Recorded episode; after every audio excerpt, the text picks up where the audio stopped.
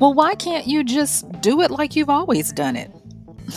I don't know, because I'm just not motivated. I can't seem to get going. Hey, this is Michelle Spiver, your practical priestess of wisdom, and I want to welcome you to today's podcast of Wisdom Smack. Mwah! So join me on the flip as we talk about the motivated momentum reboot. Oh, yes, it's time. I'll see you on the flip.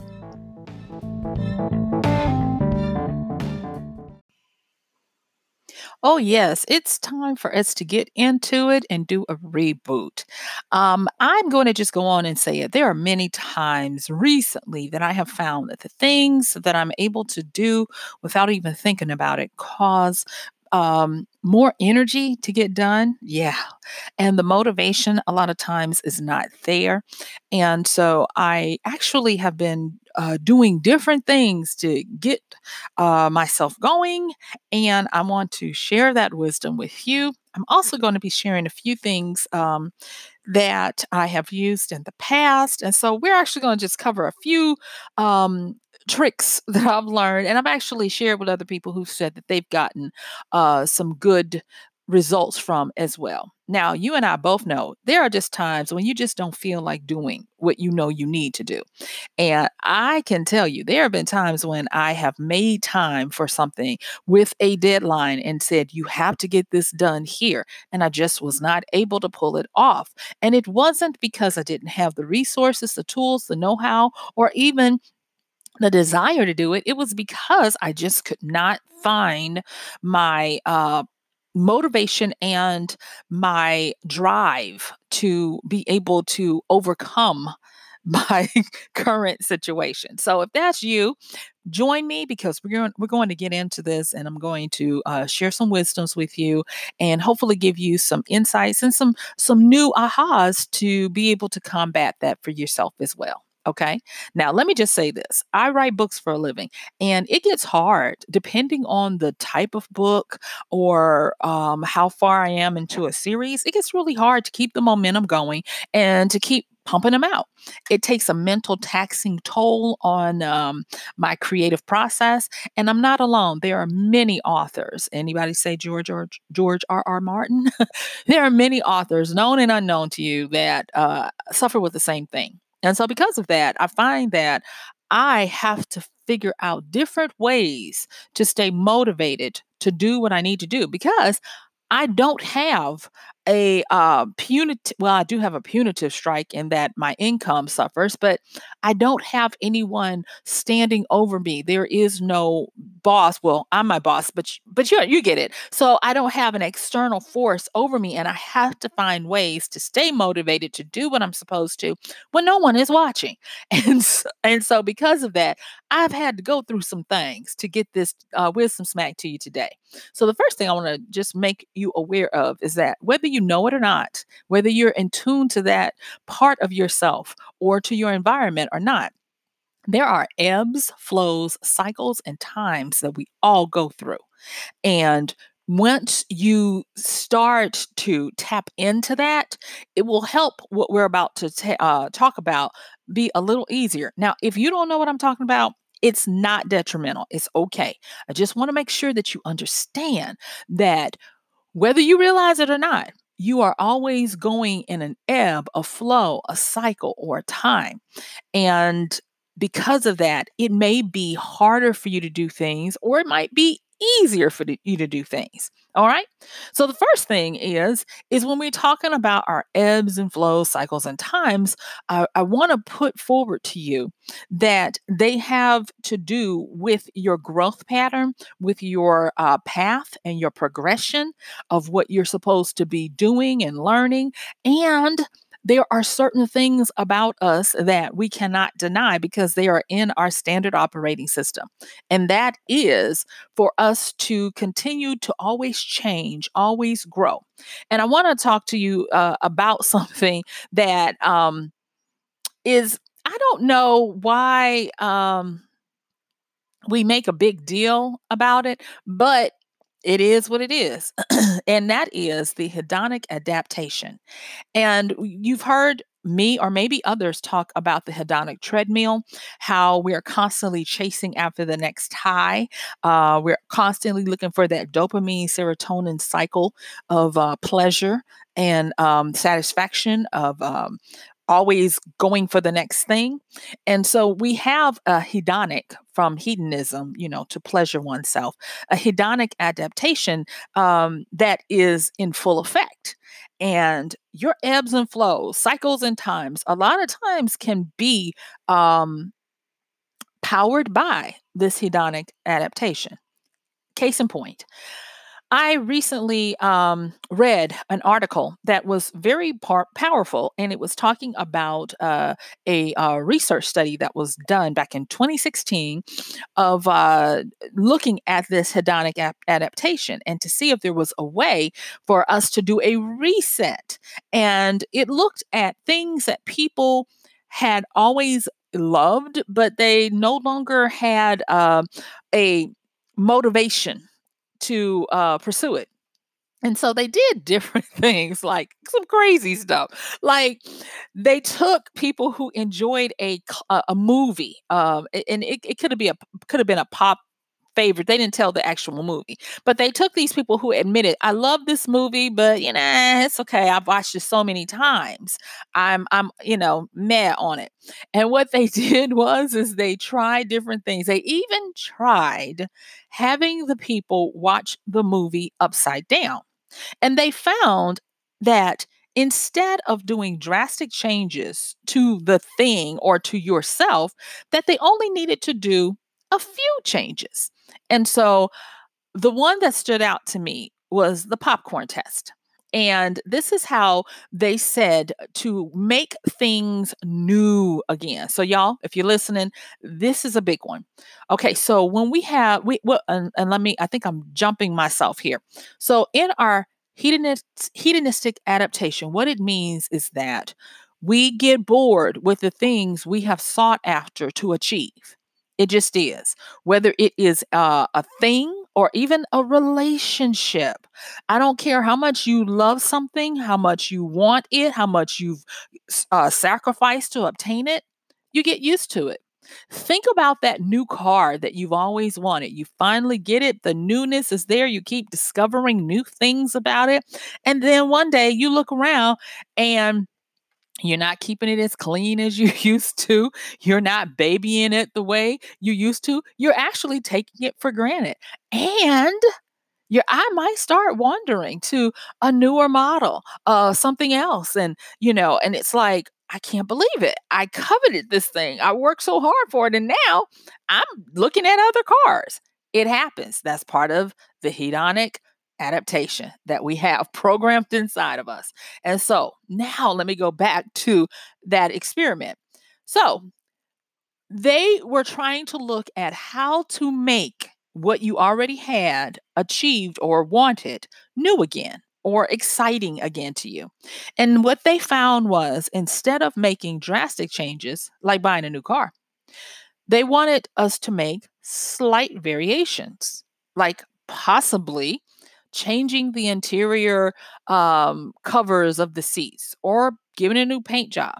And one of the tests that they did was so awesome that I was like, that is so new. So, I mean, that is so cool. So, I'm sharing that one with you. And that is, they took people who loved popcorn and they were like, how can we make you fall in love with popcorn again and make it new for you?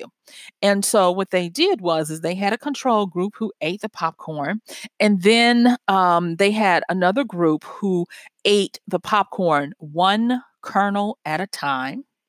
And then they had a, a, a, group who ate the popcorn one kernel at a time, but instead of using their fingers, they used chopsticks.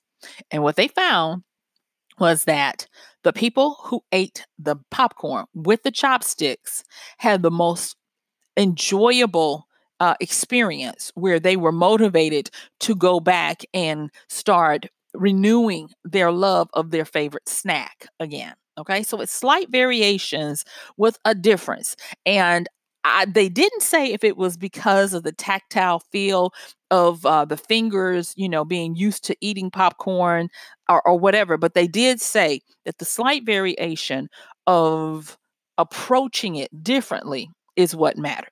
And so, because of that, I wanted to take this time to uh, put forth some possibilities that we can do because I find myself having to do this. I have some books that are due before the end of this year, and I'm like, I gotta find a new way to get excited so I can go back to just, whoo, you know, getting immersed in them. And y'all, this is real talk. This is this is real. This is not, you know, I'm sitting high, looking low, and saying you should do, you should do. No, I'm right in the thick of this, and this is wisdom working working through me to help me, and I'm I'm sharing it with you. So the the next thing is when you're looking at like your hedonic um, adaptation and looking at your ebbs, your flows, your cycles, and your times, look at if you're on the upswing or the downswing, or if you're just in meh land. And for me, I'm looking at some of the things that I have done in the past and I have learned, like for instance, my types of exercise. I have ebbs, flows, and cycles. Oh my gosh, I really do. of what I tend to like to do at different seasons, different times, and, and different ways. And so I recently got a new treadmill and it's a new one. So I've had my same treadmill before. Don't judge me, y'all, for 20 years. But anyway, it had the nerve to die on me and I got mad, but I wasn't appreciating it while it was on its last legs anyway. And so I, I went on and got, you know, other different little equipment and stuff. But I'm going to tell you, coming back to a new treadmill, it does the same thing, but it's new. It's got different buttons, different ways of doing stuff, different sounds. And I'm just like, oh, I'm excited again. And that's what got me to thinking. I was like, it's still a treadmill, but what is making it where this is where my attention is flowing and going. And it was because it had a slight variation. All right. And so now that I know that, and I do tend to know my ebbs and flows, I am ready for when my attention goes to something else. And all I'm going to do is I'm going to move the treadmill into, you know, a different area with a different view and do a few of the things so that I can uh, test out uh, how to keep things um, interesting. Okay. All right. So the next thing is is one of the big things that I want to cover here because it's not only about falling in love again or making something new again. No, you not only have to get excited about something to be motivated to take action, you've got to restart your momentum and keep it going.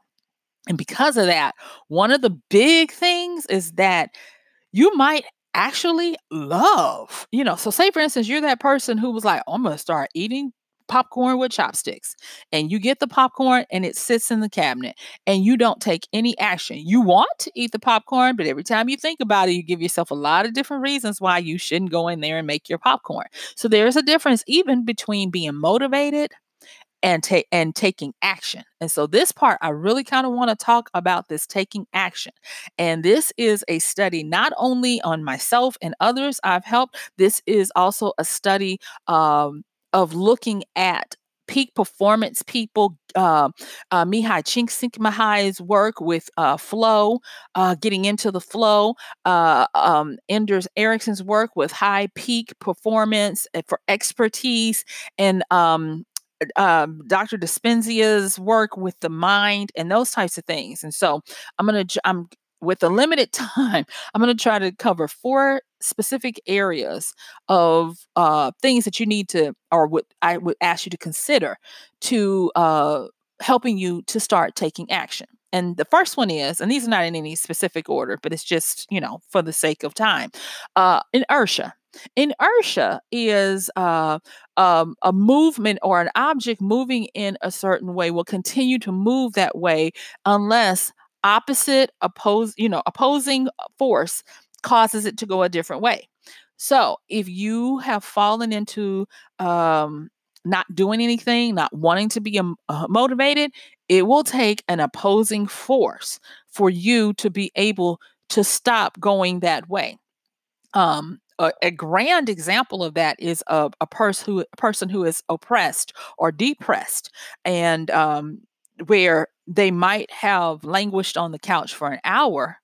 Now they're up to not even trying to go to work because the couch that that's all they do. They do well to even get off of it to go shower and get in the bed you know and so you can see how inertia continues to have you doing something.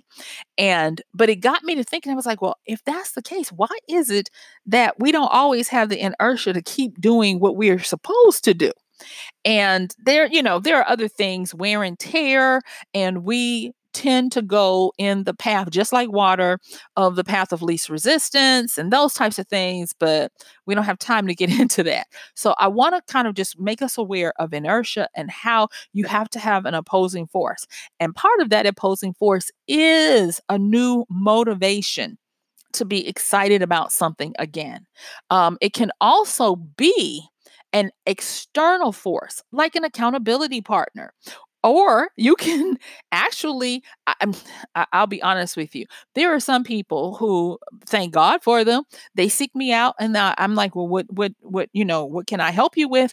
And I'm thinking they want coaching, and they don't want co- coaching. They want accountability by way of having to check in on um, me uh, on them each um, each day. And so I have people from time to time when they have to get something done, they use my services to keep them on schedule. And I'm very thankful for them and I'm very good at that, you know? And so that's another way of having an external uh, component to help you to break the cycle of um, inactivity. Okay because to me it is I, I, think it works in conjunction with the gravitational force that it wants you to return to the ground. It wants you to return so it can repurpose you you know so don't give in to it. Keep keep fighting. The next one is uh, confusion and, and clarity. Now i've told you over and over again that a confused mind is immobile when there is confusion, you can't move forward. And confusion does not just simply mean that you don't understand something. Confusion might mean that you have too many things that you are considering. And so I know it sounds harsh and mean, but I just say pick one. It doesn't have to be the best one, just pick one.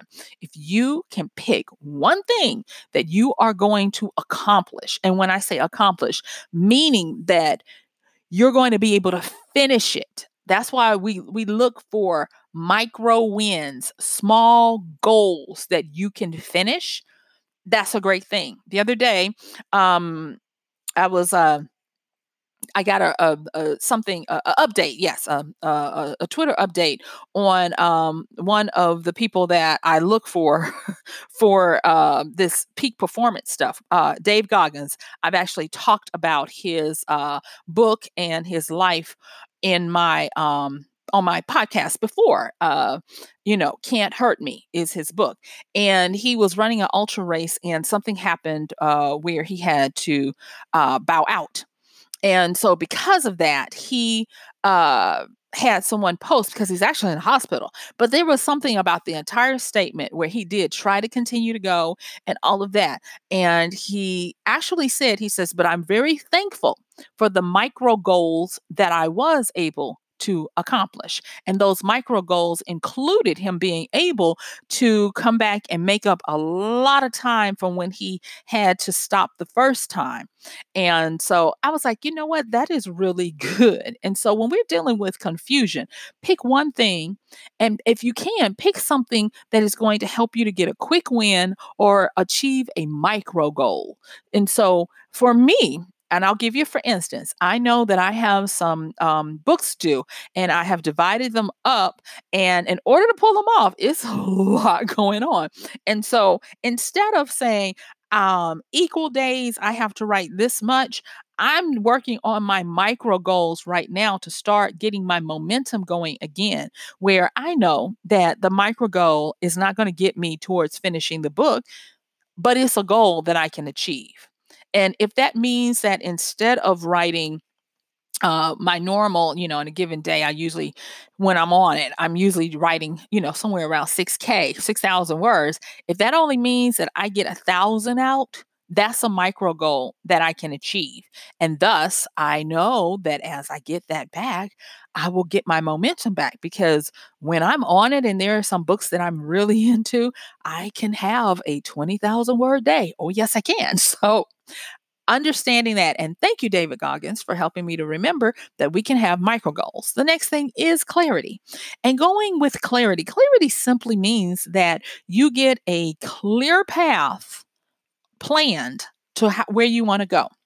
And thus, that is going to get me into this next thing that I'm going to talk about. So, clarity. At most, chunk things down. And when you get clear, have no more than three to five things that you want to get done. And make sure that you make them where they are realistically obtainable. Now, there are going to be some other people who tell you that's that's bull crap and all that kind of stuff.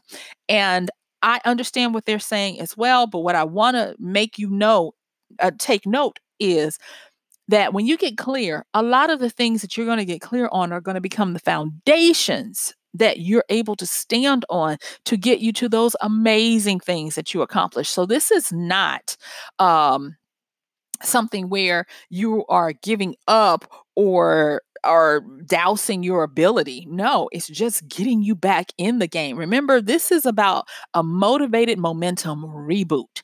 And it doesn't matter if you want to reach for the rafters and you're below the ground. Let's get you just even back on the ground, out, you know, uh, uh, out of the sub basement. Let's let's get you back up there first.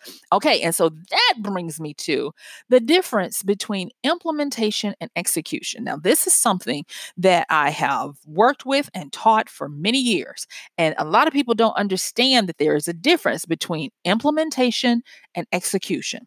So implementation has to deal do it has to deal with a plan.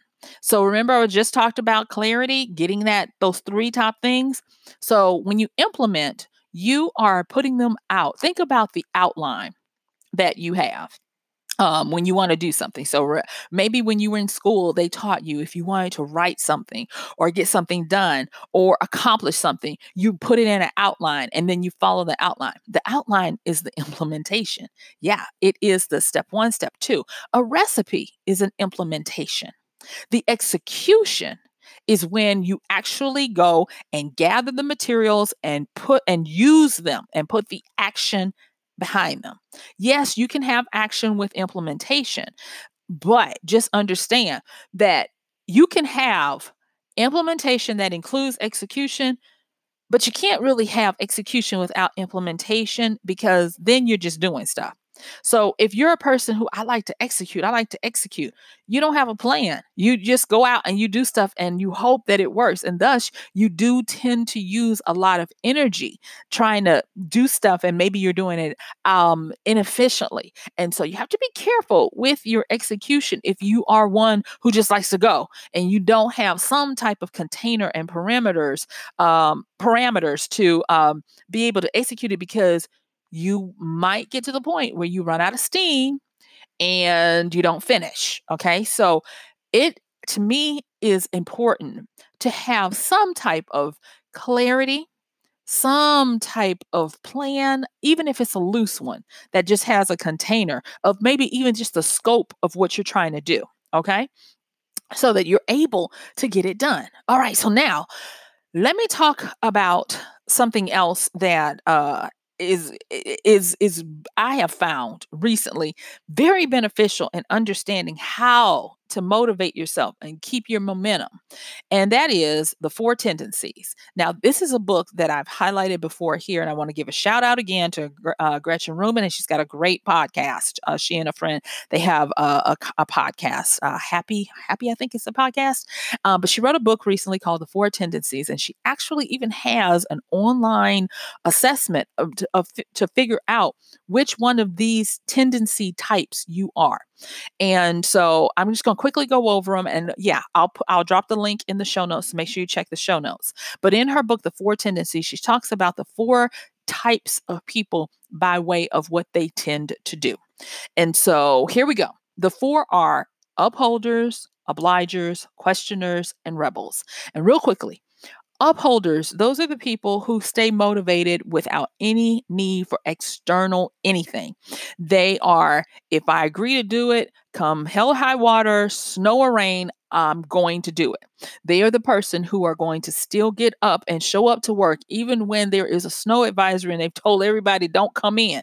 And it's because their understanding of their duties supersedes anybody else's. And they are kind of like, once you do it, they're the energizer bunny. Once you do it, you're going to keep doing it. Uh, she says that they represent the lowest percentage of people in the world but these upholders um, they can be very staunch very unforgiving to others because they have a work ethic that just won't quit. To me when she was talking about them i envisioned uh, schwarzenegger's terminator where he just kept going and kept coming kept coming.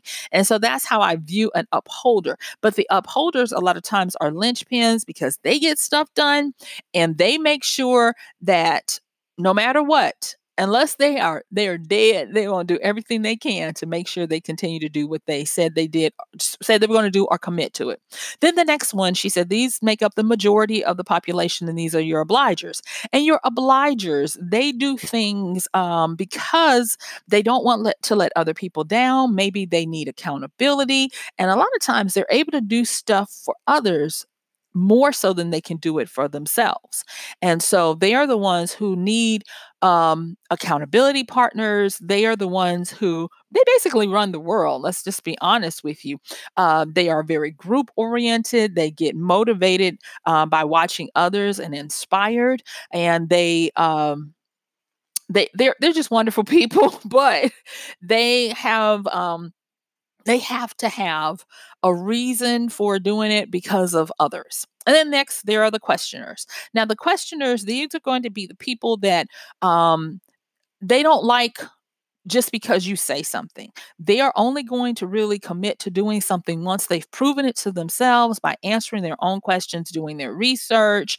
And a lot of times they're going to walk to a different beat. If you say, do it this way, they are going to look at what you said and then they're going to go research and try to do do it on their own uh, to make sure that the way you said to do it is the absolute best way. So they are they are not going to just take your word for something.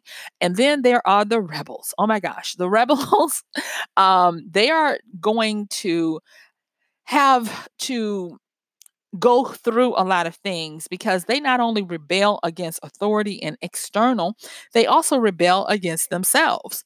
And so with them when they have a tendency to do something um, it's a hit or miss because they can do a lot of self-sabotaging um, because they tell you you're not the boss of me and i don't want to do it. And a lot of times they won't do something that they know they need to do simply because somebody else said it or because they know it's the right thing to do it's just in them. They have a hard time conforming.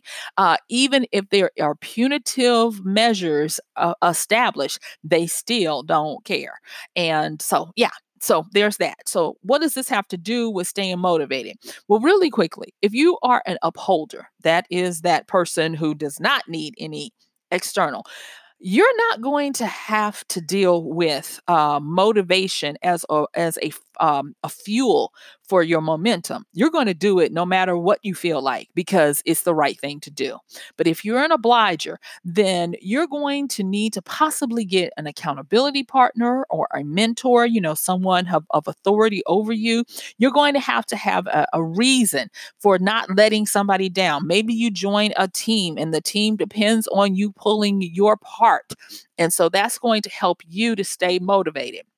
If you are a questioner, you are going to have to make sure that you get your questions controlled and uh, not fall in because questioners have a rebellious side as well and not fall into um, this doesn't make sense. I don't understand why i have to do this. I don't like that. This is just an arbitrary deadline that you set and you know who says i have to have it turned in here or there?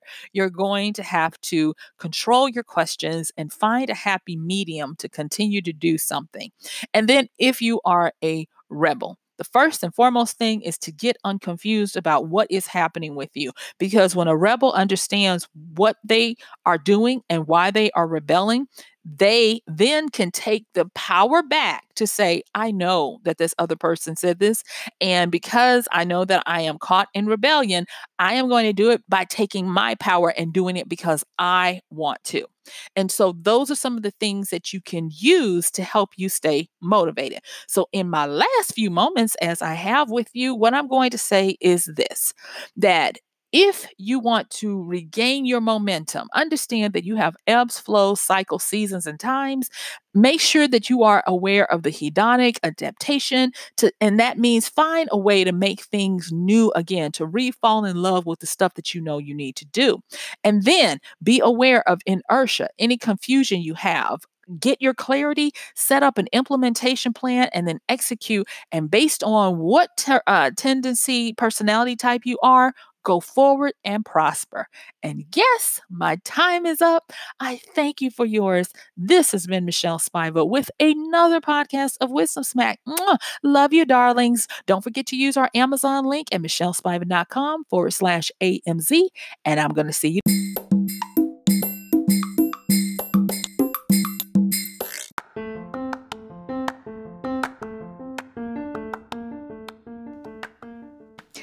And that's going to do it for today's podcast of Wisdom Smack with Michelle Spiva. If you like this podcast, please help us get the word out. Like, comment, subscribe, and even share. And if you really like it, please help us continue to get the word out by considering using this show's link for Amazon. So when you want to go to Amazon and you do all of your general shopping, uh, please use michellespiva.com forward slash AMZ. It's simple as that. It doesn't cost you anything extra, and this show might receive a little bit of commission that will go towards helping to further get these episodes out to you and to others. So thank you so much for listening. This has been Michelle Spiva with Wisdom Smack. Bye.